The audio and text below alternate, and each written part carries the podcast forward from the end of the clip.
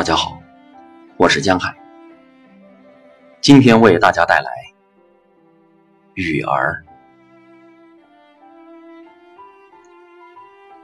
我每天打一通电话，不管在世界上哪个角落，电话接通，第一句话一定是：“我是你的女儿。”如果是岳阳长途，讲完我就等，等那六个字穿越渺渺大气层进入他的耳朵，那需要一点时间。然后他说：“雨儿，我只有一个雨儿，对，那就是我。”哦，雨儿。你在哪里？我在香港。你怎么都不来看我？你什么时候来看我？我昨天才去看你，今早刚离开你。真的？我不记得呀。那你什么时候来看我？再过一个礼拜。你是哪一位？我是你的女儿，雨儿。我只有一个雨儿啊！你现在在哪里？我在香港，你怎么都不来看我？你什么时候来看我？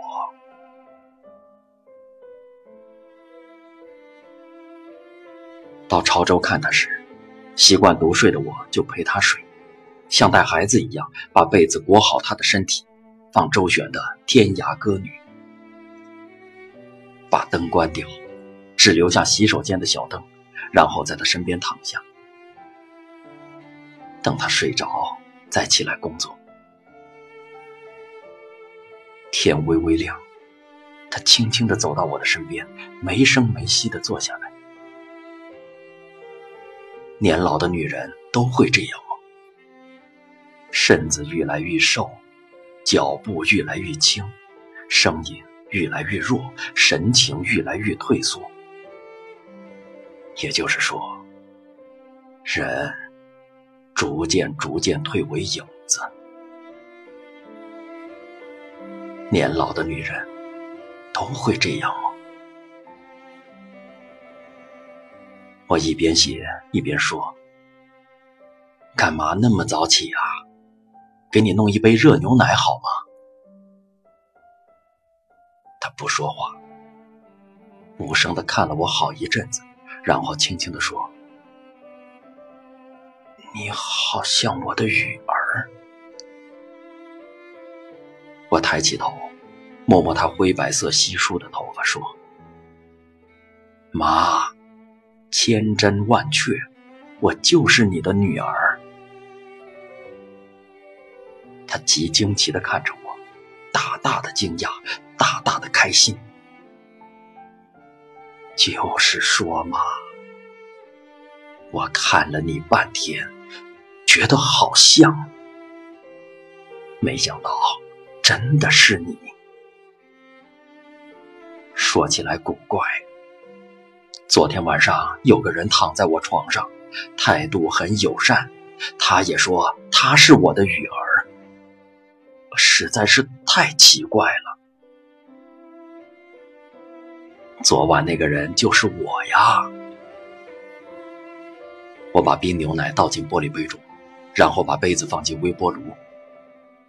远处隐隐传来公鸡的啼声。那你又是从哪里来的呢？他一脸困惑。我从台北来看你。你怎么会从台北来呢？他努力的想把事情弄清楚。接过热牛奶，继续探寻。如果你是我的女儿，你怎么会不在我身边呢？你是不是我养大的？是什么人把你养大的呢？我坐下来，把他瘦弱的手捧在我的掌心里，看着他。他的眼睛还是很亮，那样亮。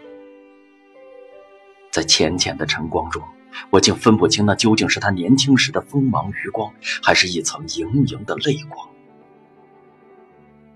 于是我从头说起：“你有五个儿女，一个留在大陆，四个在台湾长大。你不但亲自把每一个都养大，而且四个里头三个是博士。”没博士的那个很会赚钱，他们全是你一手栽培的。他眼里满是惊奇，说：“这么好，那你是做什么工作的？今年几岁？结婚了没有？”我们从盘古开天谈起，谈着谈着，天一点一点的亮起，阳光就从大武山那边照了进来。有时候，女佣带着他到阳明山来找我，我就把整个时间调慢，带他台北一日游。第一站，洗温泉，泡在热气缭绕的汤里。他好奇地瞪着满堂裸身的女人，目不转睛，然后开始品头论足。我快动作抓住他的手，才能阻止他伸手去指着一个女人，大声笑着说：“啊，不好意思啊，那个女人好，好肥哟。”第二站，搭公交车，红五号，从白云山庄上车。一路上樱花照眼，他静静地看着窗外流荡过去的风景，窗玻璃映出他自己的颜容，和窗外的粉红色樱花明灭掩映。他的眼神迷离，时空飘忽。到了士林站，我说：“妈。”这是你生平第一次搭捷运，坐在这里，给你拍一张照片。他娴静的坐下，两手放在膝上，刚好后面有一丛浓绿的树，旁边坐着一个孤单的老人。你的女儿要看见你笑，妈妈。他看着我，微笑了。我这才注意到，她穿着黑衣白领，像一个中学的女生。